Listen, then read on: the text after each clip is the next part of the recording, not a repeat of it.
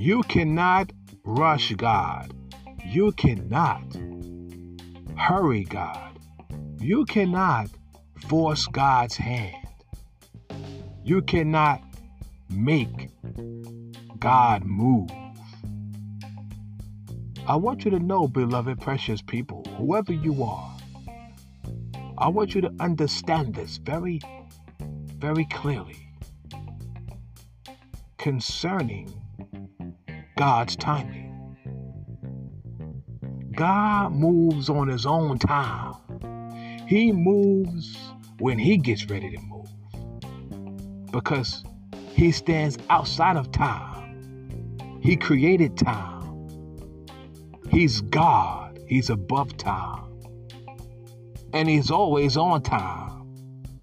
And he's sovereign and supreme. He's God Almighty. I'm telling you right now, beloved, precious people. So you just have to trust Him, beloved, and have faith and confidence in the Lord and confidence in His Word. His timing for your life in any aspect is perfect. God makes no mistakes, and God is never late. Trust His timing today.